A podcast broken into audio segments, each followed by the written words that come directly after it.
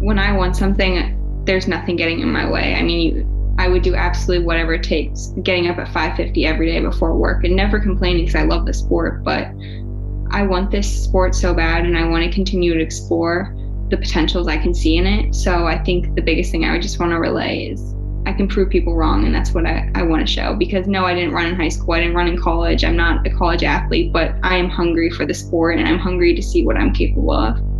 Hello, podcast world. Welcome to episode 20 of Run Chats with Ron Runs NYC. I'm so excited to share Megan Lavin's incredibly inspiring story. Megan is 24, didn't run in high school or college, and in just her third marathon, rocked a 248 in the Boston Virtual Marathon, placing second overall. Wow. Her family traveled to Hilton Head to celebrate her birthday, and I'm pretty sure this race experience will last a lifetime. Megan calls her family the A team, and she had them out there on the course, lending support, riding their bikes alongside, providing fluids, and she even had some locals cheering in Hilton Head by the time she made it around to her second loop. It was just so exciting to hear her talk about running. Her passion is so evident. Her fire for the sport really comes through. And it's just so exciting to um, come across somebody so young and so new to the sport doing such epic things. We talked race plan, running by feel versus pace charts, and ignoring your watch. Her role model, her dad, her favorite runner, Shalane Flanagan, she's looking to find a coach, and I made three recommendations of people that I think could really help her. Casey Killareski with O'Leary Racing Team, James McKirdy of McKirdy Trained, and Greg McMillan of McMillan Running. We chatted about the New York City running scene, her team, the Dashing Whippets, my team, Central Park Track Club, and trying to find faster training partners to help her take her running to the next level. I recommended Anna Johnson and Kate Powerty, two Olympic trials qualifiers who I've done some miles with in the park. Her next big goal, trying to shoot for running an OTQ. Megan is guided by faith, family, and has an intense fire in her belly to see where her running can take her. I'm all in on her exciting future, and I'm sure you all will be too. So let's dive on in and take a listen.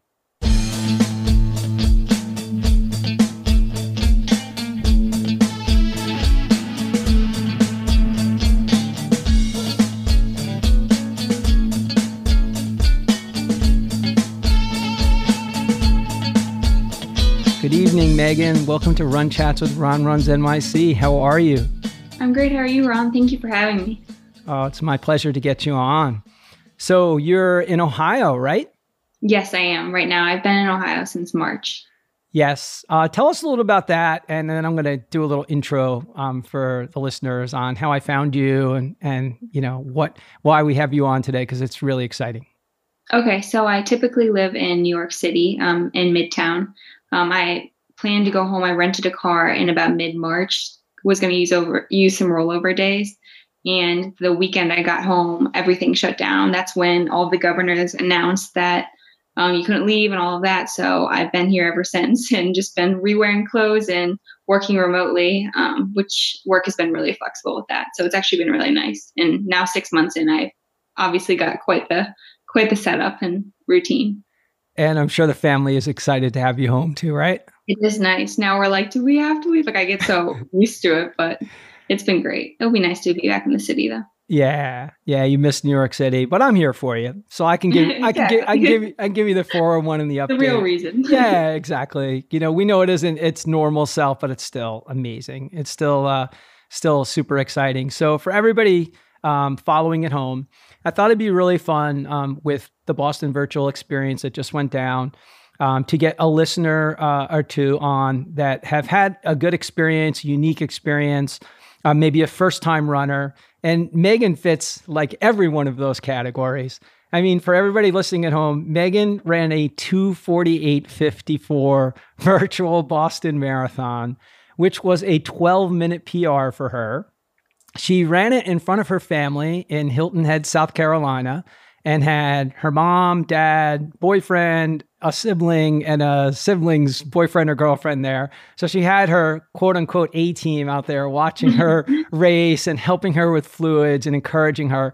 And I mean, it is just a mind blowing experience. So rather than me even make an attempt to talk about it, I was just so excited when I saw your post and I saw those pictures. I just, it just made me so happy. It just made me feel like I have to talk to her. I have to get her on the show. So when I reached out to you and you were excited to come on, I was thrilled. So um, why don't you tell us about um, that race? Tell us about it. Perfect. Um, well, thank you for having me. It means so much. Um, as you mentioned, I ran it in Hilton Head, South Carolina. So clearly that's not Ohio. So we were on vacation and um, my birthday was actually the day before. So I told my A team, as you said, that my birthday is a day late today. So we like did not acknowledge my birthday. It was like total focus mode. And then on the seventh, I ran it the soonest I possibly could. Um, so it was a pretty nerve wracking day leading up to it because we actually postponed the race by two hours um, because it was wicked rain and storms. And like there was no way I could have run like, remotely the time I, I did. Um, so we, my parents and I, I didn't tell anyone else the time I wanted, anyone like my boyfriend and brother, just my parents and I woke up at 6 a.m. and we're like, we can't run this race. Like, it's not going to happen. I'm going to be running in pouring rain. Um, and unfortunately, the whole week was scattered showers, so it wasn't like I could postpone it. So we're like, all right, let's check the radar. Um, we fell back asleep, and about nine o'clock, I was able to run it. Um, and at that point, I was just like, I can't even describe, so anxious and so excited to be able to actually run it in like good conditions, even though it's hot. Like I'll take the heat for not running in the pouring rain. Um, that just my parents and I went out and started, and they they tracked two watches my mom tracked her phone. I had a Garmin and a Strava on my belt because I was like, there is absolutely no way that I will not track my time. Like, I want every watch. And I didn't let the other part of my A team join because I told everyone I had to work for it. So they met me at the first stop, and that was like my first thing to look forward to. But essentially, it was a there and back, there and back. And my goal was to break three hours because the previous marathon I ran last year, um, I ran three flat 56, which I was very happy with, but it's just like any runner gets. Like, you just want to see that too. That's all I wanted. So I was like 259 nine, and I was happy. So it's to date probably the most enjoyable run I've ever run. Um, and it was it was a magical day. That is that is such a beautiful story. And um I, I just the pictures um, we'll link up your Instagram page for everybody so everybody can, you know, get involved and, and follow your running journey because it's super exciting. I mean, you're just a couple of years out of college, right? Two years graduated, just started working in the big city. Um, for everybody at home, like Megan's first marathon was a 314 something. Her second marathon is three flat, and she throws down a 248. Third race, no competitors to work off of, um, no crowds um, to inspire her. But the family element, um, I want to dive into that because um, we talked a little before we came on. You know, there's so many people in this incredibly challenging 2020 that we faced in the pandemic. There's just so many people that are just worn down and exhausted from all of it.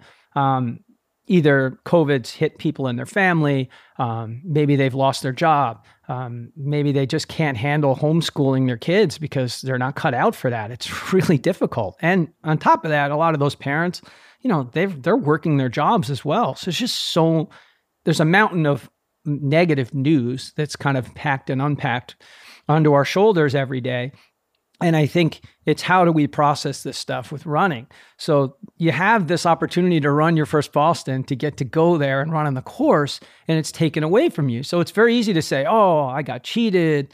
I got screwed. I'm not going to get to run in Boston. And I think that was the way some people chose to look at it. Others who were in that same spot as you for the first time, and I know a few, um, they had incredibly positive attitudes and they were running for a charity and didn't qualify as you did, Megan. Um, but they chose to be positive you chose to be positive. And I, I talk about mindset a lot on my show. I talk about what a difference it makes thinking that you can achieve these really hard things or maybe even the impossible things. And you set your goal and, and you get your mindset right.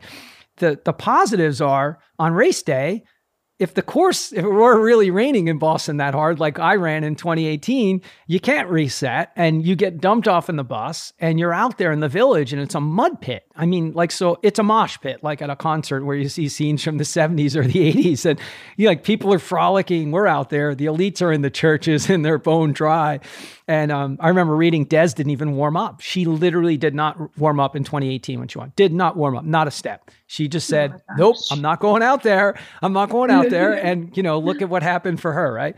And other people did, and you know, you obviously that's the first race I've ever seen in my life where people are wearing rain jackets, including Des. So you had a chance to control some of that environment, right? Instead of saying, I'm going to go out here right now and I'm going to be a total badass and run in the rain and get drenched, you made a good call. You, you pushed it back a few hours and, you know, you reset. And if anything, like if that was me, and I just want to know from your side, if it was me, I think I being up like getting the adrenaline going and the energy, I don't know if that would have been a bad thing. I think it might have actually helped me because then I'd be like, okay, the weather's going to clear. And now I'm like really ready. So, like, do you think it helped you or hurt you that you waiting or yeah, like, like instead of just going out the door and just being like, okay, you know, here we go. So as much uh, my parents will call, I'm the like by far the least patient person I know. Like when I want, that's probably why I run. When I want something, I want it five minutes earlier. So my dad, when my dad came downstairs, he was shocked that I was willing to wait because like 6 a.m. was 6 a.m. Like that's when the plan. But what I wanted more than anything was to see that too. And I would do absolutely whatever it took to get that. So if that meant waiting till sunset at 5 p.m. to run a non rain, I would have done that. Um, so I think that's really I, the patience really helped that day. But because it, to your point, when I was when I knew that I was going to be able to run three hours, I was like, it's just me and my feet and my legs. Like there's no excuse. If I didn't have it that day, I would have been able to be fulfilled. I knew it came to me, but I didn't want it to be an external force. Not external. Like I, you saw people running and raining, as you mentioned, but I didn't want. I want if I didn't reach my goal, I wanted to be because of me, not something else. Yeah, that's well. That's so well said.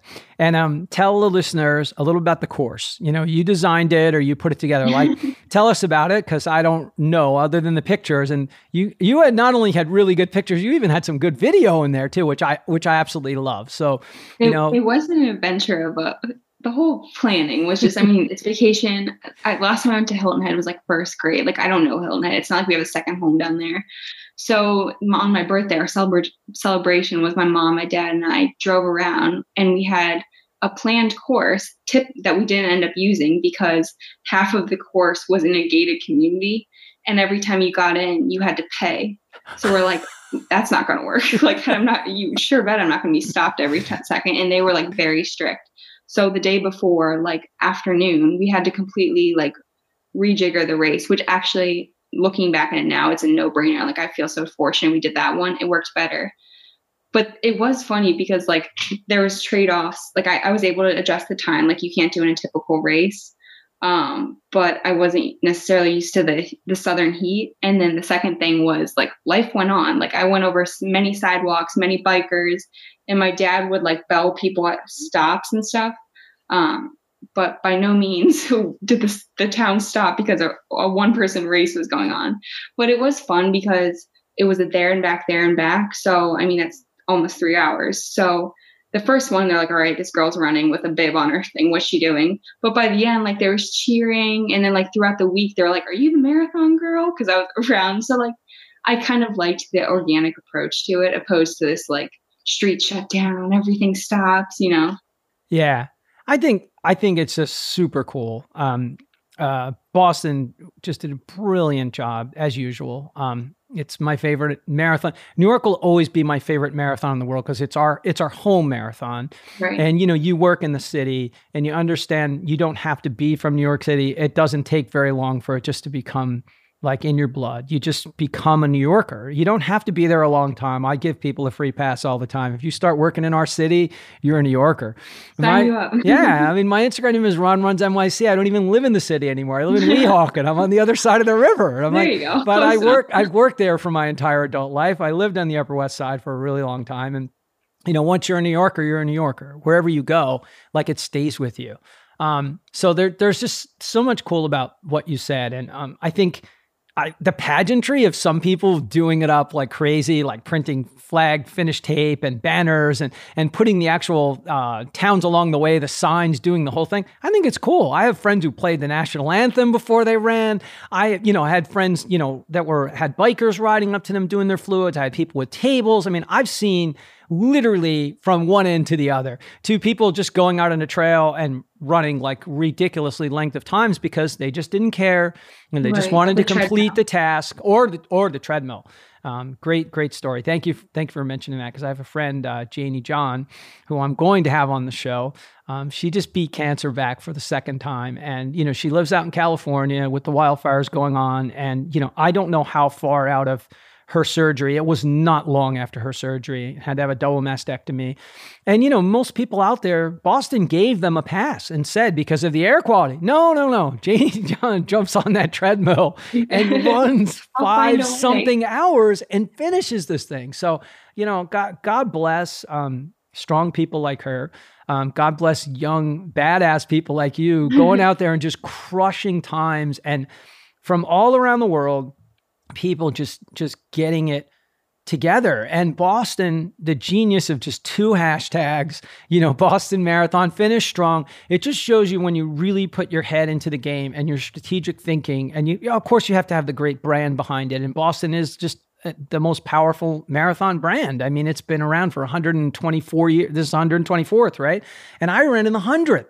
So that shows you um, that making the best of right. a situation. And I and, think what helps that is it's not just a brand, but it's a community. Like I would spend like kid you not like 30 minutes at the end of each day that week just liking other people's posts because it's just like I don't know you, I didn't get to run next to you or see you at the finish line, but like that doesn't take away the fact that we all have a similar goal and all love this community.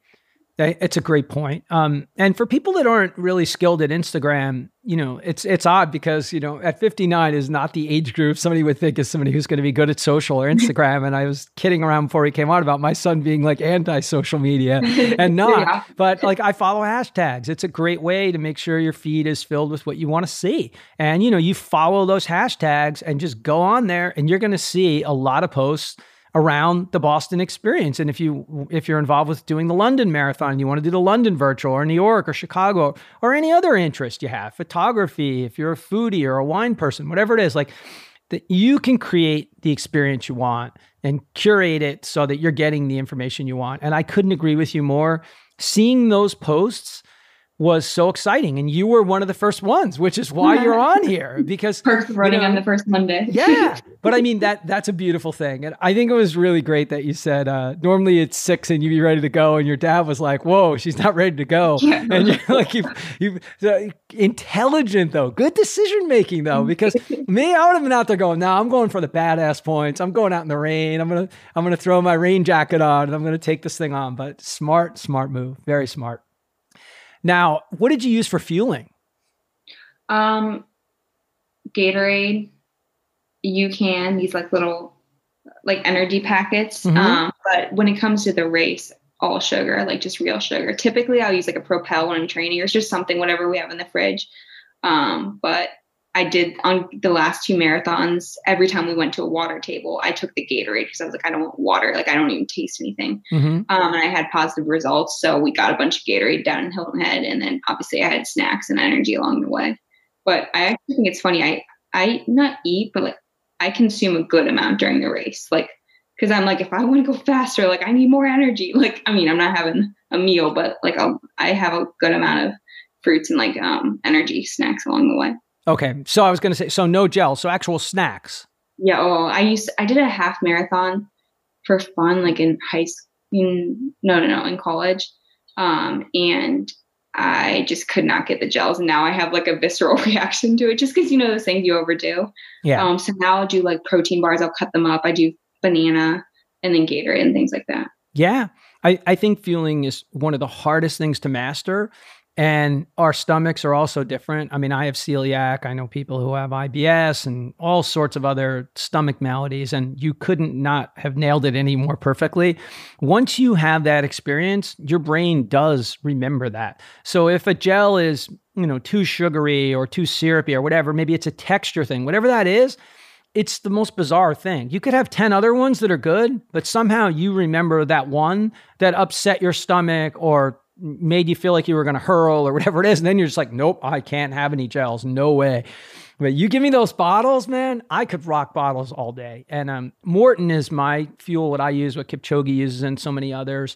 Um, and just sharing, just because of so many celiac is not like an issue with being sensitive. It's just you can't have gluten. So no wheat, barley, rye.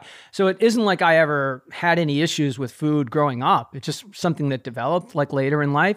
But Maurten is just really easy on the stomach, the gels and the drink. So I mean, just for the heck of it, you know, you're you're a couple of minutes away from Olympic trial, trials qualifying standard, and you got huge things ahead of you. So you should just, as you're working your way through, you know, practice. And, you know, believe me, on Instagram, people are going to be hitting you up and i'm going to make sure everybody hears this pod and they're going to follow you and hopefully you're going to get some sponsors and people you know really looking to follow your running career and help you out because that's those things make such a difference right? It's shoes make a difference. You know how you're training makes a difference. You know we'll we're going to talk later. We'll table it for now coaching because i know that to this point you're not you know you're not using a coach. So all of those things can be you know, big incremental gains or not, you know, because it depends. You know, what's the relationship like? The same way with a running club, you know, if you get in with a running club and you don't really like connect with people, you don't get that good synergy, you might be just like, nah, this isn't for me. It's not my thing. And you might be, you know, I know you mentioned, um, you know, before we came on air, you know, you're a morning runner. Like, I'm not that kind of person, man. Like, my dog is trying to get me out the door in the morning. I'm just like, yeah, I respect that. It's not happening I wish yet. I could have flexibility there. Yeah. like, i need morning. I don't care what time. Yeah, but you know what? Whatever your routine is, you got to stick to that. So sure. if that's your deal, and you know, like my friends who are really into weights and strength training or other things, you get you got to hit that routine. And it's you know, it doesn't matter. You know, if you, if you can run every night and that's going to make your routine work, then run at night. But whatever that is, find it and like make it your home and and get it. So uh, you know, as the talk to us a little bit about the actual run. Like, did you have splits in mind? Did you use any kind of pacing, or did you just go by feel? I'm I'm interested in that. So three for three re- marathons. I always have a goal to do this approach that everyone tells me to do, and I've yet to do it. I don't look at my watch or know my time until about the last five miles. So the whole run I went by feel. Um, my dad biked next to me at one point when there was an intersection. He's like, What are you on? He's like, I want to check that we're on the same point. And I was like, I'm not looking, dad. So literally, he took my wrist when I'm running. And I was like, This. I was like, I refuse to look. I refuse. He's like, Can't do this. So I pull out my phone. I'm like, I'm not looking. so I just, I like the feel. I know you're supposed to do the whole like splits. I got his watch so I would do that. It kept buzzing at me one run and it stressed me out. I was like, I just want to run what I want to run. It made me go run too fast on one like shakeout run. Um, so to answer your question, I ran, went by feel, and I think because of that, it helped me because my goal was 259, and if I didn't go by feel, I think I would have hit what maybe 258, 259. But I listened to my body, and uh, yeah, so I'm I'm kind of as of now happy with how I handle it. I think that's that is such a powerful lesson for everybody who listens to Run Chats um, I've given that advice to so many people that I feel are in more of a mental mental block state than a physical block state. They are so clearly ready to to break sub three, or maybe it's two thirty, or maybe it's four hours. It, you know, the number doesn't really matter. It can be a round number, it can be a half a number, it can be anything in between. We're runners, okay? We put our shoes on and we go. We certainly don't need a watch to run. None of us do. We don't need a heart monitor. We don't need any of those things. I use those analytics to assess where I am in my fitness, whether it's right now in pandemic time where we don't have any real races or I doing all six majors like I did last year. And I just wanted to see where I was, you know, in key workouts that led up to each of these. Because when you're running one after the other, like three and 35 days at the back end of the year, which is Berlin, Chicago, New York, and the first three, Tokyo, Boston, London, are three and 48 days last year. I don't know what they would have been this year, but you don't have a lot of time in between. You know, you're basically running them like every two weeks. And so you kind of have to figure out what are you going to do? You're not going to keep doing long runs. You know, you're going to do certain things to kind of keep the wheels moving and do all of that. But Um, running my feel is such an important skill and something people have just lost the ability to do because they've 100% are married to what their Garmin tells them, what their Polar tells them, what their Coros watch tells them. And what I tell people all the time when you go to run Tokyo, good luck with your watch telling you you're going to run 26.2 miles because it's never going to match. I mean, I've had races where it said I run 28.9. I've had other ones that said I run 23.7. And like, then I have friends who are like debating me, telling me, well, I ran 26.7. So if I do my real pace mile, I'm like, no, you didn't run 26.7 miles. The course is marked. Like, how do you not understand that GPS is not 100% accurate. It's line of sight. There's buildings, there's trees, there's clouds. Like, and people think, you know, because their Apple Watch tells them they ran 14.2, that's it. The course was long. It was it was right. long by 210. So I did the same thing last marathon. I, I was like not peer pressure, but all all the people had the watch. I was like, okay, I'm gonna drink the Kool-Aid, I'm gonna get a watch. But I knew I would only I typically wear an Apple Watch. Now this has finally changed me. I wear this. But so I went to eBay and got a used one because I was like, I don't want to spend all the money on a Garmin. And I shouldn't have gotten a used. That's probably why it was being sold.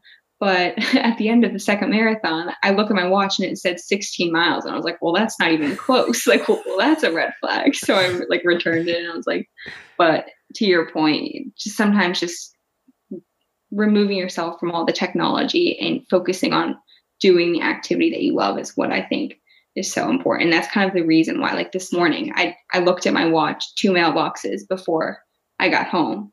And I just think it gives you that time to just focus on the mind, focus on the sport that you love, and just let everything else escape you. Whereas if you have this constant buzz or you have the split, you're trying to work, obviously for workouts, it's important, but just sometimes the beauty of just escaping all technology, everything else, and just enjoying the moment. Again, so well said.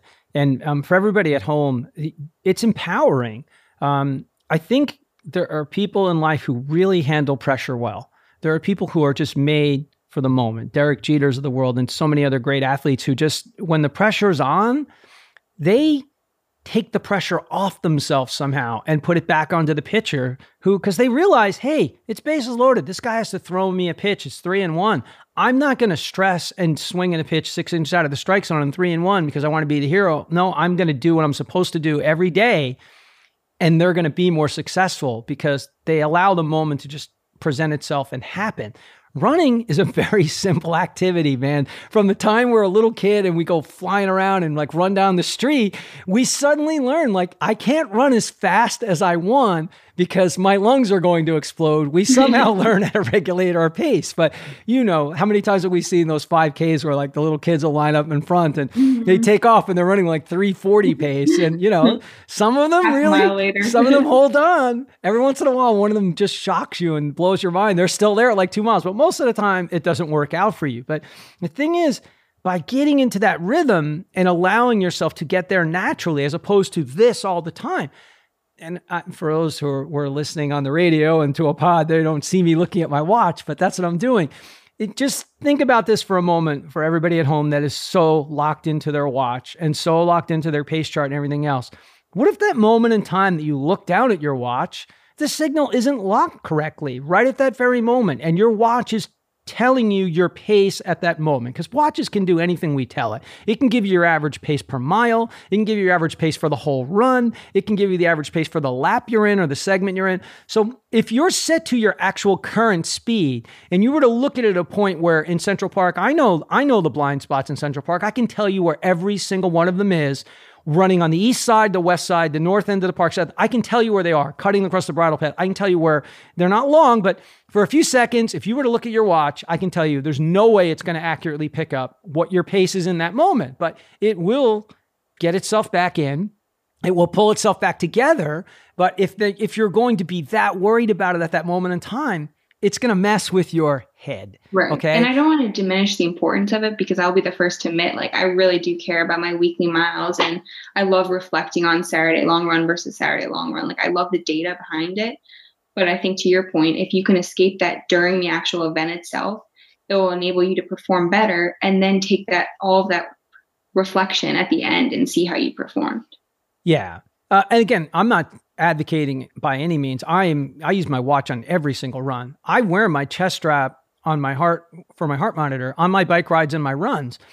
I want the data and the analytics. It tells me about recovery. It tells me about is my fitness trending up? Is the fitness trending down? And even in these black hole periods where there's really nothing going on at all, the most for the most part, I'm just doing miles for charity and stuff. And so I just want to put up a lot of miles on my bike and running. There's no specific workouts. I didn't not really like trending up, you know, to do anything specifically. So I just think people just have to think a little bit more about don't be so married to that at that very moment in time if you're going to be dependent on what it's saying you're running at that very moment and it's not, and it's accurate or inaccurate, one way or the other, it could influence how you're running versus the way you chose to approach the race, which was just to run by feel and just get locked in and get very comfortable with your environment, with your family out there. So much so to the point that when your dad wanted to check your watch, you wouldn't even look, which is just total crack up, man. It's like, Dad, don't even come in my space, man. Don't even think about messing with my race. And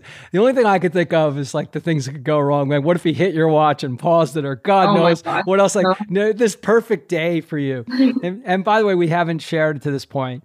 Um, Megan came in second place overall for the women, second place in her third marathon. So um, it's it's really um, just what an unbelievable experience to not only run that time and shooting for a sub three and running a 248 so just like destroying the 250s altogether. Just like skip that whole curve. We'll get by that. Um, you're on the cusp of otq range. You're like so close to that. But you have to share that experience with your loved ones, your family, your A team. I mean, what do you what do you think it was like for them? I mean, what have they told you it was like for them, and what was their experience? I I feel very humble, but they were very very pleased with my time and my. I didn't share except for my parents. I call us the team because like my dad and mom they play two totally different hats, but like they're different functions. Like I just think I say I was they're like great job. I was like we did it. We're a team. Like I really value them. Um, and they saw me because my entire training session was at home because I've been home for since of the pandemic. But um, they knew I was well trained, but I don't think they thought to 12 minutes. So I think the fact that they were able to see me by laps and see my my energy and that I was in a good rhythm, they were shocked to see that the time decreased so much from the previous marathon. But it was it was a, honestly a magical day, and just there's love and support like that's honestly when you said what motivates me and how do you like put aside pressure like i i completely um cove my pressure put it aside and put it into the people i love. And like that genuinely i don't say that in a corny way but literally it's because they provide such love and support and like i that's what motivates me honestly. Yeah i i just think it's so so much more special. Um, not that if you ran that 248 in Boston and came across the line and got a medal from the amazing BAA people. And that whole experience is remarkable. But that's in front of you. You're going to get to have that experience. You're going to get to run New York City. Um, you're going to get to run these other great races. And you'll have the real experience of, you know, somebody putting that medal around you. But what you'll never have is that moment of your dad and your mom and your boyfriend and them being out there in the course and supporting you and cheering for you and like being part of it. Like they were actually a part of your day um, versus you just running by yourself, um, more or less with strangers, because that's what we normally do. I mean, that's we, how New York was. Like I saw them once, and it was obviously such comparison of days, like hundreds of thousands of people. It's magical, but all I wanted was that 16th mile. I knew they would be standing on that corner, and for three hours, I could see them once. Whereas now it was like, I swear, every 30 minutes, it was like they were they were again. So it was awesome. Well, I guarantee you this: the next time you run New York, there's not only going to be one person out there cheering for you. I'll make no. I'll make sure we get some signs out there for you. And I mean, mm, thank you. What a, what an experience New York is when you're been around. And this this would have been my 10th for the 50th anniversary. And I I just I it, it takes my breath away every time. I've never, you know, handmade signs and people everywhere. And it doesn't matter what running club, like you run for Whippets, I run for Central Park Track Club. It doesn't matter. Um, that day of all days, and all the clubs are incredibly competitive, wanting to win the team championships and the series, whether you're, you know, a young runner like yourself. Um, who's just getting started right at post collegiate, or somebody like me who represents our masters, and you know, to score to be one of the top three in the New York City Marathon is such a big deal. It's a huge deal because you know, so many things can go, you know, right in a regular race, but there's so many more things oh, that can go wrong in the crazy. marathon, as we all know. You can be 24 miles in, having the day of your life, and you know, trip and fall down and not be able to finish, or have stomach problems, or just a, hundred other things. You know, uh, you know, a calf muscle, like, you know, literally the things that can unfold before you. So, super, super, super exciting, and um, I just want to dive into a little bit about your training because I know we shared a little bit of notes before you came on. And I think it's super impressive because so many people get caught up. I'm a person who's always done higher mileage because I'm a strength runner, because that suits me. I don't do it for any other reason. It's not to win the Strava Wars or to say, hey, I'm the strongest guy in the block. If I was more of a speed guy and I was focused more on the mile and 5K and shorter distances, maybe I'd only run 30 or 40 miles a week, but I'd run a lot more speed work and I'd probably have more rest days and maybe supplement with strength training. So, like, I think one of the biggest lessons any runner can listen to that's following the show is you got to find out what you're best at. What are, you, what are your strengths? What are your weaknesses? And when you figure out what that is, then you got to figure out how you train to optimize what your strengths and weaknesses are because you can improve your weaknesses very much so, but you can absolutely make yourself stronger in the areas you're really good. Um, so that's one of the things I noticed that you're running five days a week.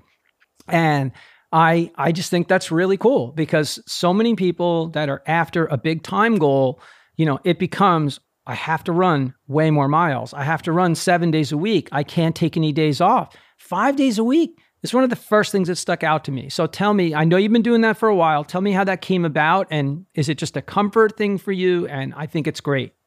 Thank you. Um, it's definitely something. Well, I grew up and my dad always ran four days a week. Um, so I kind of just saw that regimen schedule and I just, I grew up and I was like, that sounds something like I would want to do. So when I got to high college, I picked that up, would run like very reg. I can't even think of a week I've missed unless I was injured or something like that. I would run like three miles every day before work or going out and things like that. Um, and I did that for all marathons. And um, last year, when I was training for the original Boston, like in in the winter, I picked it up to six days. And a caveat: I was not strength training nearly enough. But with the increased miles and days and the not increasing strength, I got a little bit injured. So I had such a negative association with six days or more days that I said, like, if it ain't broke, don't fix it. And I stuck with my five days throughout training. Um, and it seemed to work really well. Um, I think a trade off is I, I'm really bad at taking shake off days. Like my like slow day will be like a 730. Like I, I can't tell you last time I ran like a nine minute mile. And I, if you look at like the elites and very professional experienced runners, they know how to take a shake off day or take a light run. So that's something I'm really aspiring to work towards. And that might mean adding a sixth day or something. But when it came to this previous training session, five days worked for me. I didn't want to shake it up. Um, I didn't really have guidance at the time. So I think that it worked. I think it's great. Um, you get you have to get to some area a baseline. So if you paid attention to your dad to start and he was doing four days and you know maybe you have that little competitive streak where you're like i gotta gotta be more than my dad. Gotta, gotta beat dad. I don't know you might be competitive. I mean if you're rocking a 248 marathon your third marathon there could be a little competitive streak in there just a, just a little bit right? It usually comes out um, I, and that's something I, I really like to focus on. Um, you know, and it's a fun thing. Um, and I know you had mentioned too um, that you know your dad was like a role model for you as well. So um, let's talk a little bit about that. Um, from as long as I can think about, when I was younger, he would go for a run, and my mom would walk me to the mailbox, and I would wait, and then he'd pick me up at the end of his run, and his like warm down would be running to the end of the cul-de-sac and back. And I was like, one day to like run like him. And then in other aspects of like life, like where um, we practice our religion regularly, and just seeing his um, dedication to his faith as well as his work has always been across the board just such an inspiration to me. That's wonderful. Um, I think that's fantastic, and you know, wh- whether it's a sibling, an older sibling we look up to, a mom or a dad, um, or, or sometimes it's um, a coach or a teacher in school who just takes a special shine to us and just makes us feel um, really particularly noticed or that we have a certain skill set. Um, it's it's just really wonderful. And when a dad or a mom or or both, you know, pass that love of a sport down and it comes through to the kids, it just makes me happy because I remember the day my son was a terrific baseball player and I played college baseball and I coached all his travel teams. And his mom was an amazing runner. His mom ran two 253 marathons and she was she was third in Marine Corps one year, like third overall, not not age group and um, you know, we try to get him to run when he was little, and you know, he ran for sports, you know, playing soccer and all the little sports you play, and became a very good baseball player. But he's always like, "Nah, I don't want to run, like just for just for our teams," and didn't want to run. And then um, got into Regis High School in the city, and you know, one of the first meetings we went to before, because the kids are coming from all over. It's a really small all scholarship school, and um, the kids are coming from Connecticut or Long Island or Staten Island or New Jersey, and they're commuting like work commuters like you commuting you know into new york city oh we are living in new york city but yeah, as you know many of your colleagues don't live in new york city they're coming in from different boroughs or or wherever and um, he just said to me quietly one day dad would you uh, would you help me get ready to travel for cross country? Would you help me get ready to run? And I was like, oh yeah, that probably made your day. Let's go. oh yeah, I remember that day like it was yesterday. So so exciting. So I love hearing um those kind of stories um, about that. And just jumping back to your training a little bit, um, I think like five days a week and finding that comfort zone. And also, you didn't lock yourself in. You didn't put yourself into shackles and say, I will never change from this. You tried going to six days. And I'm certain that you could figure out the six day situation. And I love that you were so open about your pacing and you're acknowledging that because, yeah, it is something you're going to have to work on. And believe me, whether you find a coach, and I could connect you with terrific coaches that listen to this show and um, just know Greg McMillan, James McKirdy, um, Brendan O'Leary. Like these are top, top coaches. Any one of them would be chomping at the bit to get a chance to work with you um, with what you've been doing. And, you know, I'll certainly share all their information with you. And, you know, whether you decide to have a conversation with any of them or explore it, that would be up to you. But I would recommend it for you because, um, you know, I just think you have like huge things in front of you for doing so much for somebody who wasn't, you know, the quintessential kid running super competitively at the high school, you know, collegiate level and didn't come from from that track and has done like this much so far. Um, but as far as like mileage and all that, you know, you, you'll work through that. But the pace, it's so important. I, I'm telling you, if you run with me when you're back in New York City, I will show you how to have. And believe me, I can run. I can run under seven minute pace. I can race really fast times. I'm still can run really, really fast times. But I have learned how to take those days and just get like crazy amounts of enjoyment out of them. Whether we're up at Van Cortlandt Park, running in the trails up there where all the high school, co- college um, national championship races are run, which is really difficult, or running around in the bridle path. And one easy way for me to do it is I just have a huge love of photography and I love to take pictures when I'm out on long bike rides or when I'm running. Um, you know, not necessarily while I'm riding my bicycle, um, although I will take a picture now and then when there's like nobody around me. Um, but it's just an easy way to just get yourself to dial back because if you know you're you know you're taking a picture on the run you're certainly going to slow down a little bit if you're if it's a cool sunset or a sunrise or something like that. But i think it'll it would really help you I've done two or three things I've tried to do. My mom will bike with me. Like I've started doing some shakeout runs because I'm like, I need to practice. This is bad. So she'll bike next to me and I, it's just a nice conversation. It feels like we're going for a walk, which is really good. And then there's two other things I do is I listen to podcasts where, so I kind of just escape and I'm like, oh, I'm so interested in the news that's going on or um, one of my favorite podcast stations. And then I used to do this almost every run, but when I started caring more about my pace, I stopped. But I will call like my cousins and friends and catch up with them um, so talking on the phone, I really just like it's same thing. I could care less about my pace or my speed. So uh, I'm trying to work with a few different things. That's good. It'll re- trust me. It'll really help. Um, and then when you do dial down further and dig in on those harder days, you'll just have you'll just have more juice, you know, or or takes it takes some of that energy, like you said, for you know strength training. And and people right away always automatically think that's weights. I mean there's so many things you can do for your core to make yourself incredibly strong that don't require actual weights at all. I mean there're just so many things you could do on the stability side on the strength side and the lower core side to really reinforce everything you're doing. Because the faster you get you got to be strong. It's really important. And you don't have to be like ready to take somebody on in the ring, like full no, contact. But they work in Yeah, absolutely. Yeah, you look at you look at those women that are crushing it um, down in uh-huh. Atlanta at the trials, and they're just so strong, man. They are. Mon- it's such a goal. yeah, they are. But yeah, so speaking of goals, that's got to be a huge goal for you. I mean, look, you're you're like a couple of minutes away from the Olympic trials standard. A lot of people feel they're going to move that number down because of how big the field was in Atlanta, but is that a big goal for you at this point, coming off of what you just ran?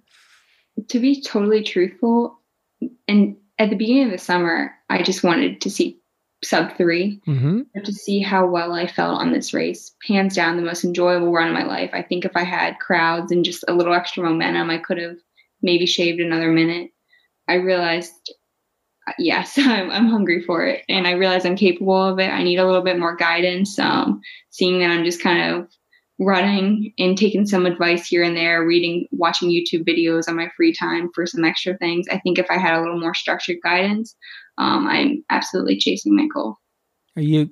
I can assure everybody who's listening, you're you're going to get there, um, because for one thing, to be at the age you're at and to have this development that quickly, it just when you're around running as long as I have been, um, you just know um, you just know. So you've got, you're really, um, you have so much ahead of you. And I think one of the really important things is to find key people to do hard workouts with. And I mean, the long run is, is so critically important to marathon success. Long run with big stretches of either marathon pace or even faster, um, where you're running half marathon pace for segments and then you're doing recovery stretches and then you're going back and doing three more miles at marathon pace. And I love ones where you're going up and down, but you're doing huge blocks of the long run at your marathon pace or faster. And a lot of people don't think, you know, they're just like, what? I'm like, I've been, I was doing that 20 years ago. I was doing, you know, 12, 14 miles in a 20 mile run at six flat pace or 605 or 610 with hills. And then they'd be like, well, you know, that you're going to get burnt out doing that. I, no, no, you got to run 26 miles. You got to run long runs. It, it's aerobic anyway. Marath- the marathon's aerobic. You're not, you know, this is not a 5K or, you know, a, a, shorter distance race where, you know, at some point you might dip into the anaerobic pool like 800s and stuff like that, which are hugely anaerobic. So, yeah, you got to you got to make yourself really strong, but back home, you know, when you do get back to New York City, I mean, I know so many women who made the trials, like personally, that I get to run with. And of course, they don't run with me on their hard days because um, I'm really good at making sure they're not running too hard. So I can connect you with a load of like top women that are uh, trials uh, qualifiers that ran in Atlanta, and I'm sure they'd love to have you join. And they're all different teams. You know, that's the cool thing about New York City. It doesn't matter, you know, whether they're Central Park Track Club, Whippets, or the Distance Project, or any of these other, you know, great teams that have come together. NYAC. It doesn't matter. I mean, it's all about uh, improvement and having people to help push you through those runs. And trust me when you're out there and you're grinding and you're doing Harlem Hill and you're doing the Three Sisters on the west side and you're in your third loop and you know you got to like drop the pace by 20 seconds, man, it makes such a difference to have oh, a couple absolutely. of people there that you enjoy their company and they have, they're like-minded. They have a similar similar goal as you. So we're we're going to definitely help help you uh, get some get some people to uh, to rock some train some new training with when you're home. Appreciate that. Thank you. So what is your plan for now? I mean, are you still going to stay stay out there for the time being? Obviously, you're in a work from home environment. Are you planning to stay out there like for much longer or I plan to come back actually next week. Um it's just after Labor Day, our, our company is slowly transitioning back into the office. So I thought it was a it was an appropriate time to come back to the city. Um, and honestly, running has gotten me excited to go back. Just the community. I have some running friends here locally, which has been fantastic. And I love the trails around here, but just that energy and just like following all these people and seeing them run their long runs around the park. Like I miss that. And I think it would help to keep up the, the momentum and the excitement I have towards the sport right now. Oh, no question. Um, did you have anybody you were able to do quality long runs with out there building up to your, your amazing performance in Boston?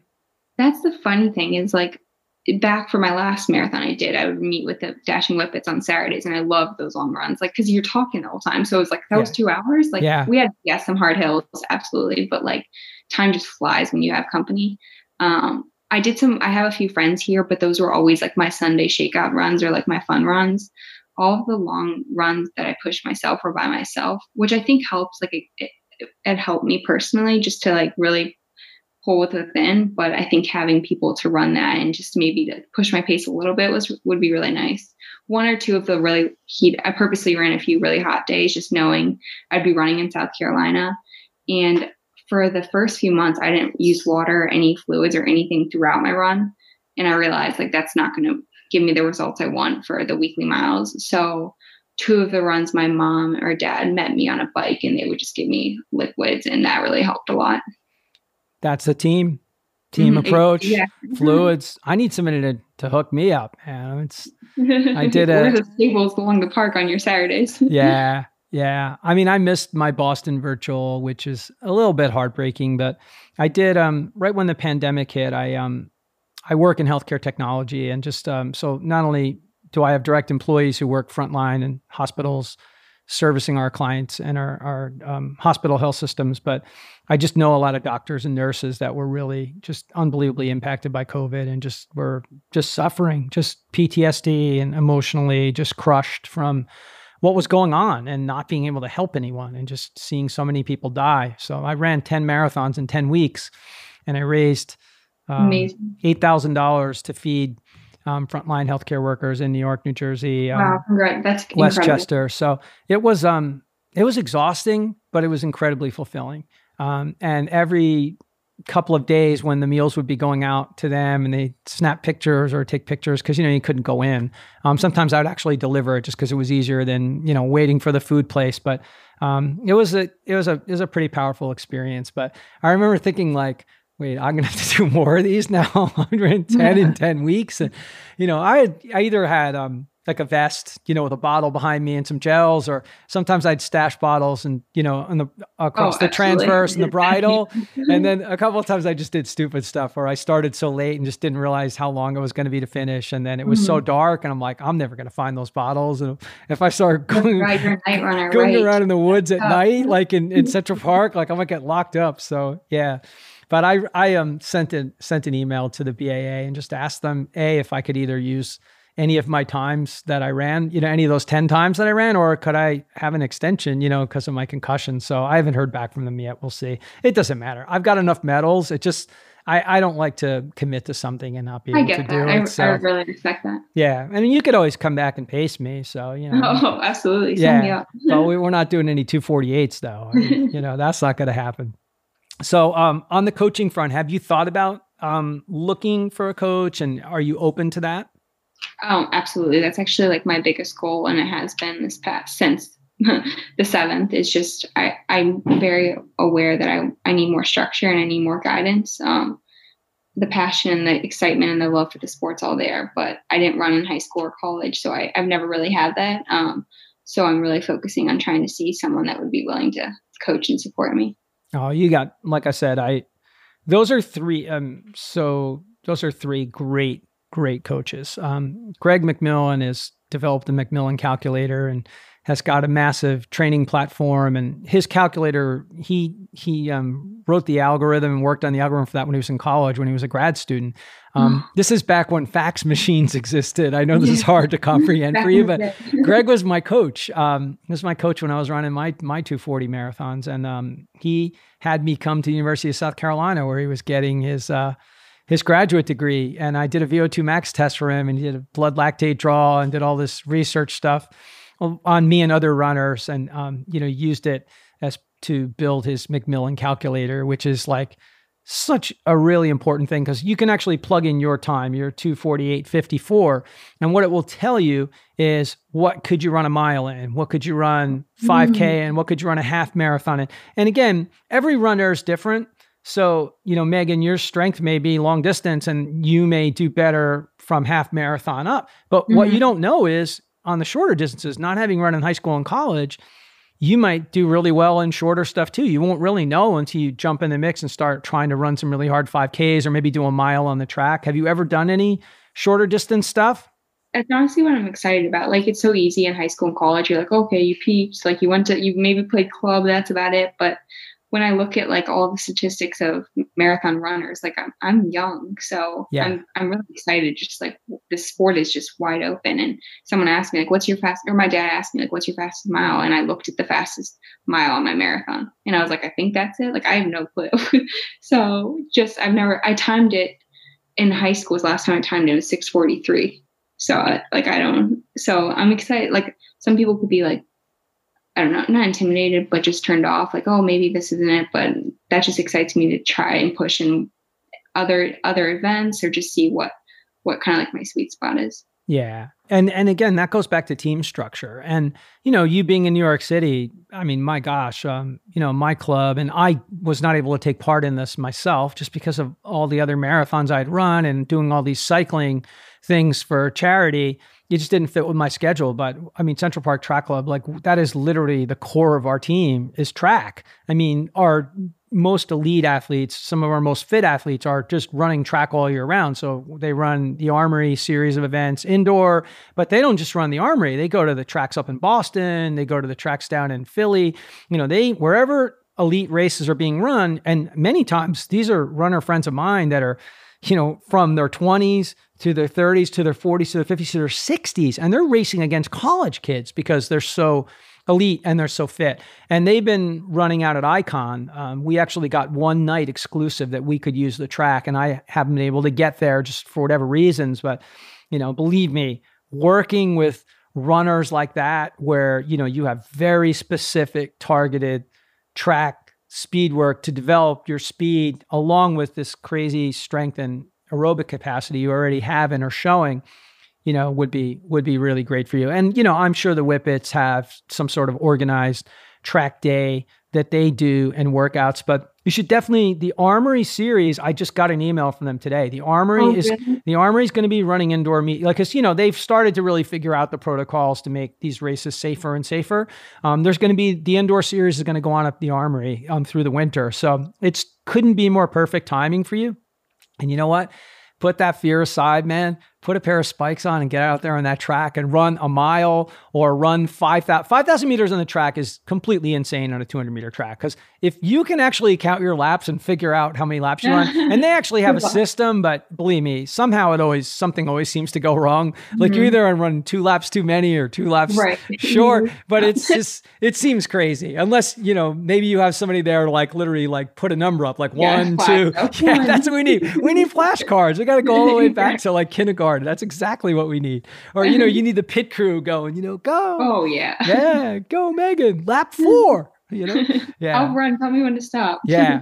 Yeah. My friend, uh, Kate Powerty, who doesn't run for Central Park Track anymore, but did, she tried to break the American indoor record. She ran 240 something indoor, indoors on a 200 meter track a marathon. And she said that by the end of the race, her husband and our one of the um, main coaches of our Central Park Track Club team is Devin Martin. And, you know, she said between the two of them, either Devin or her husband, what they were saying, she said she was going to run off the track and just punch one of them because she was just, she was just like delirious at the end. And they were like telling her, you know, she had to like get faster at the end to break the record. And I don't know, she came so close. She ran like something in the low 240s or mid 240s, oh but indoors, 200 meter That's track. Incredible. I'd kill myself. But somehow, you know, she like she made it through. So I mean, the events up there, even if you just go to watch, and again, we have our night that we do our organized workouts up there, and they are there's nothing like it. I mean, to get on that armory track, that bank track, and to do workouts on there, you just feel so fast, man. And you know, you have to get used to breathing in there because the air is so dry. So that's, you know, might take you like a week or two. But then all of a sudden you, you start ripping workouts in there. And then if you put a pair of spikes on, you're gonna be like, damn, I'm ready, I'm ready to roll. and then, Yeah. And then I would also recommend cross country for you. I mean, obviously things are pretty blown up, but I really think cross country would be very easy to race safely. I just do because it's more spread out anyway. It's not the way road races are, and the fields are much smaller. And from what I understand, in November, there's a big regional race that's going to go on in Boston. And again, you can Whippets can send a team up there. You can get your own team. You could get two other girls and go up there. You know, you know. I think it might be five. What? It's not a big number. I'm sure that you could easily get enough people to go up there. And you know, Matt, there's masters, there's regular. It's it's below masters and masters. There's no age group. You know, that's the way it works. But you know, these courses are awesome, man. You're running around open fields in a park. You know, people are out there yelling their heads off. You know, cross country is to me is is great. And if it's muddy and rainy and sloppy or snow, that's even better, Rain right? or shine. yeah, yeah. There you go.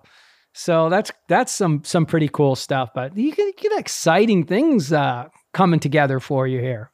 I'm looking forward to it. I really just want to build off this momentum, and that's why I've taken this last almost 10 days and just to really like obviously I'm taking time to rest, but I want to build off this momentum and excitement and just try to find some guidance and just have some direction right now, which is really my my biggest goal.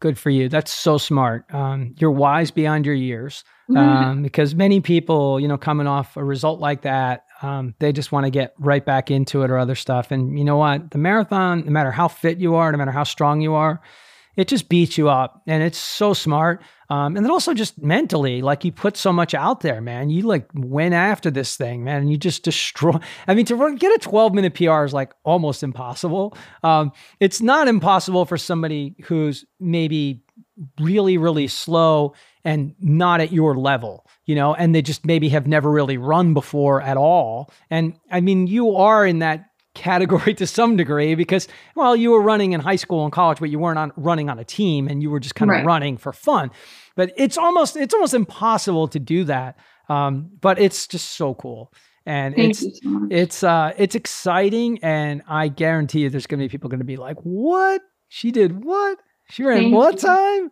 But I, I do really appreciate just your wisdom and advice on the sport in general and where to go next. It means a lot.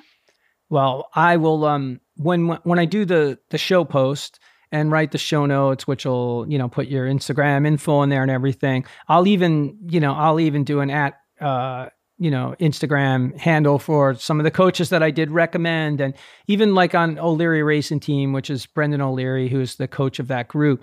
Um, Casey Kilareski, before we came on, I was talking to you about how I used to love to do these in person and fly out to get to meet people. I'd never met Casey in person. Um, and Casey had qualified for the trials and lived in Seattle. And I love Seattle. I hadn't been out there in a long time. I'm like, right. You're like, I'll, I'll, come. I'll come out. And she's like, What? I'm like, Yeah, I'll come out. And I came out and got to meet her husband and her beautiful girls. And we did a couple of runs around the lake there, which was just beautiful. Um, just got to hang out and get to know her a little bit. And then we did the show um, from my hotel. And uh, which was super fun. Then I flew back and it was great. But I mean, even just for her, that was her first trials. And she is an awesome, awesome runner herself, and she's a tremendous coach. So you know, there's there's so many opportunities out there. You know, do you want to work with a woman? Do you want to work with a guy? Do you want to work with some, a smaller uh, a coach that doesn't have like 50 or 100 runners? They're just important things to think about because obviously you're putting a lot of thought into all of this stuff, and it's important because that relationship that you build or don't build is going to have a lot to do with how your success looks like going forward because it's so important to build trust with that person that they understand you know what makes you tick and when they can give you more or when they need to pull you back so i already know the fact that you're running so fast even on your easy days i'd be worried about giving you too much because i like i know that that type of personality which is me is like if somebody says to me to run 70 miles a week at the maximum i'm going already no i'm going to run 80 you know Yeah, like 72 is my start date. yeah, see, it's like if you give me this number and that's the high number, I'm like, okay, well, the long run's 20. Well, I'll do more than 20. You know, Right. like it's Exactly. okay. Or you want me to do 730? Okay, well, I can do faster. I take it. Yeah, that's yeah. that's the average. You gotta Yeah. get the Exactly. So knowing how you are, I'll I'll even put some more thought into it of who I think would be because uh, it's it's just so so so important. But even aside from the coaching thing, it's finding good people like Kate, um, who's done two trials. She's never actually run, but she's qualified twice, and um, she actually won the JFK 50 miler. Um, Oh so she's God. like ultra marathon beast. Um, she was she came in 22nd in Boston last year. She ran two. It was and it was hot last year in Boston. It was very humid. I think she ran 238, and she was maybe one place behind Sarah Hall or two places. So she's um she's a friend that I've logged a ton of miles with. Uh, Anna Johnson. Um, is a really, really good friend from back home, um, from here. Um, I know her really well, and I logged a lot of miles with her and Kate. So they're always around, um, and they're always looking to have somebody to join them in their mix. And you're you can hang with them, and you can run miles with them, and they're believe me, they're they're just awesome people. I'm sure they'd love to have you because um, the more the merrier is truly the sense. Because as you said, when you're going to grind one of those long runs with with with pace work and you're going to really push things, it makes such a difference to have four or five, six or eight, 10 or 12. And when you're done, it's like, all right, man, let's go get some brunch or let's go, yeah, exactly. let's go do something. That's you know? exactly what I want. Yeah. I mean, who doesn't, right? Right. So tell me, this has been such an awesome experience having you on, having a young Thank runner you. just crush it and just like knock it out of the park, like so crazy. Um, and so such a fun experience for me. Did we not get to anything specific? You know, something that maybe you're thinking about, maybe like top of mind that's really important to you that we didn't get a chance to cover because we certainly can can dive into that if you have something else. Um, nothing specific. I think the biggest thing I just really wanted to relay is just when I want something, there's nothing getting in my way. I mean, like having to wait the two extra hours, or I would do absolutely whatever it takes.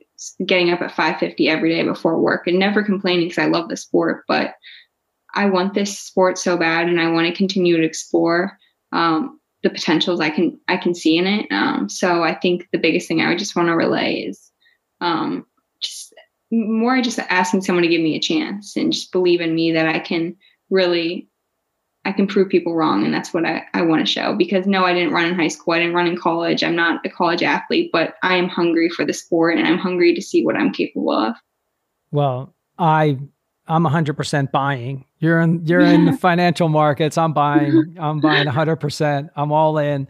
Uh, it's such an easy decision. Um, what you've done and your attitude and you know the results that you put together, it's impressive, and it just shows when somebody makes up their mind that they're going to go after something and they're dedicated and their mindset is in the right place. You know, great things can be done. And the fact that you've accomplished this, I mean, there are runners who've done amazing things like you've done without a coach. So just saying, like, it's really up to the person. Like you're already doing great things, but obviously I believe in personally that there's more there's so much more for you, you know, working with a more competitive group, getting some direction on, you know, even just workouts cuz yeah, you can pull workouts down from anywhere. You know what? Those workouts work, sure, but you need somebody telling you the specific workouts for you. You need somebody to look at, let's develop your speed a little bit more for this cycle. No, we're not going to keep running the exact same amount of miles. We're going to do a very different block for 12 weeks, for 16 weeks, and we're going to work on this end of your spectrum for this period of time. And then we're going to come back and we're going to get after the long stuff again because you know, too many people fall into it's the marathon only trap and it might sound crazy coming from me, the guy who runs a zillion marathons, but that's because I'm 59. I'm older now. Like, I'm not going to be getting in the mile races with people when that's not my specialty. If it was, I'd go race a mile every week. You know, I'll I'll race anybody, anytime, any place. I mean, I don't care if I get my ass kicked. I mean, it's all good.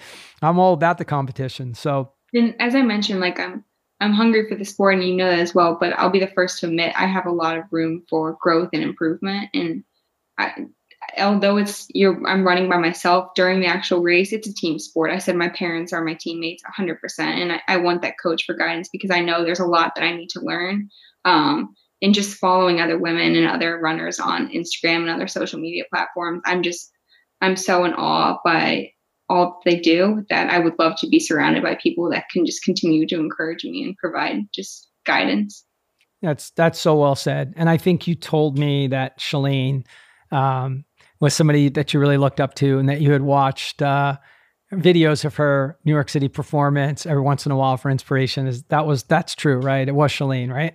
Oh, it is. I I remember when I was it was in like college. I was just running three miles a, day, like eight minute pace, or I don't even know. And one we sometimes watch 60 minutes, but Shalane Flanagan was on 60 minutes. It was the week leading up to the Boston Marathon, or a few weeks leading up and just seeing like you could just see in her eyes like hunger was like an understatement and then just from there on i watched her like i watched the new york when she runs probably once a month and I just I still like tear up and I and then I listen to a podcast of her transitioning to like coaching and motherhood now and just in general she's just such a role model and I can't even I'm like speechless to how how cool she is. yeah. She's um she's special and there's a fire in her. Um Absolutely. You know, not just, you know, dropping the F bomb coming across the finish line, but just it's it's real. It's, you know, she's transparent in in the way she lives her life um, in the way she is at a coaching clinic, in the way she is at doing something for New York Roadrunners to promote the race on podcasts. Um, and now, as you said, transitioning to becoming a mom and coaching, like you know that there's great things ahead for her focusing on female athletes and working with them because i do think there's something to that i do um, it doesn't have to be but that group of them working together the bowerman track club ladies um, the times that they were throwing up shelby houlihan and uh, Karissa Schweizer and all. I, I'm just mind blowing times. I mean, this is just just destroying like American records and everything else. And the NAZ elite women are just super fun to follow too. I just absolutely um, enjoy them and the men too. I mean, you know, I oh, those guys are just that's a heck of a group. You know, Hoka just re upped their sponsorship and put that together.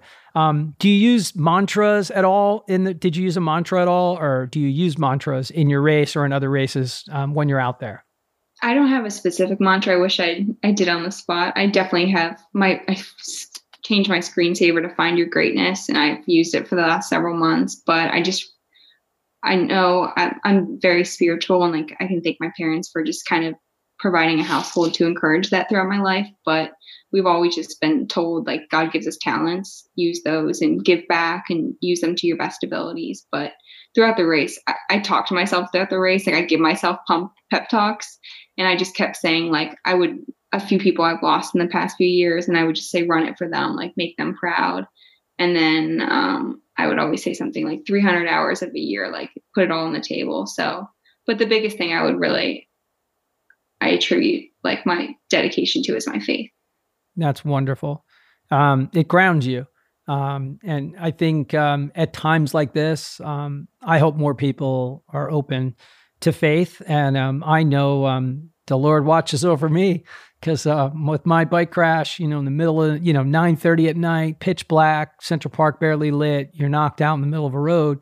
If some of those people didn't come out of nowhere and make a little circle around me and call an ambulance, you know, you the riders that are out riding their bikes at that time of night could be riding 25 30 miles an hour if they're really doing a hard workout i mean it's incredible you know the, the fitness level of some of the cyclists that are riding that late at night they're they're the really hardcore uh, men and women that are training for something or racing the way we are with our marathons. And, you know, I could have gotten run over and just been broken in a hundred pieces. And so, yeah, it's a, it's always a good time to, uh, you know, to, to reground your faith or be open to faith and just, um, use it to help anchor your life for sure. And I know you had also said, do what you love. Life's too short for anything else. That's running for me. You had said that to me in a note back and forth. I mean, I love it. It's simple and it's 100% true. Um, and it applies to every single area of our lives. If you're working in a job that you don't love, you're never going to be happy. If you're in a relationship or a marriage that you're not in love with and not feeling it, you're never going to be happy. And if you're doing a sport for another person, a boyfriend, a girlfriend, a spouse, a friend, you're never going to hit your potential. You're never going to actually enjoy it. You said, I sign off every podcast. My mantra behind me, that beautiful blue and gold Boston Marathon color sign, stay in the fight. Um, I don't know if David Goggins came up with it first or me, but I've been using that as my mantra for a long time. I sign off every podcast with peace out and stay in the fight because and well lace them up. I always tell people lace them up oh, get out yeah. the door that's that's how i son of every show lace them up get out the door peace out everyone stay in the fight because you know every almost every problem we have can be solved by going for a run. And it's not really solved but i mean just the stress in that moment whether it's I fear and fear My mom just tell me to go for a run megan. If that's what you need. It's true the fear, the anxiety, whatever, guilt, whatever emotion that you're wrought with, you lost somebody, whatever it is, you, it's not going to be solved. You know, when you come back from the run, but you're going to be thinking more clearly. You're going to get that anxiety and emotion out in some way or form in that run, however short or long it is, and you're going to come back and you're going to be better for it. So, anyway, I just want to say thank you so much. I'm so excited to follow your running journey. I'm looking forward to it. It's going to be big things coming. And if I can help in any way, um, not just promoting your episode and the show with the running community, people I know for you to train with, you know, like I said, suggestions on coaches, you know, I'm here anytime. And uh, everybody out there, make sure you're following Megan on Instagram, and it's it's just Megan Lavins, right? And that's yes, correct. So M E G A N L A V I N S, and obviously I'll tag that in the show notes, um, so people can follow your running journey and get on board and see what you're up to, and um, follow your amazing progress. Thank you, Ron. I can't thank you enough. And I look forward to seeing more of your show and your own running and biking success as well in the future. Well, I appreciate that very much. So, everybody, remember what do we do? We lace them up, we get out the door. Peace out, everybody. Always remember to stay in the fight.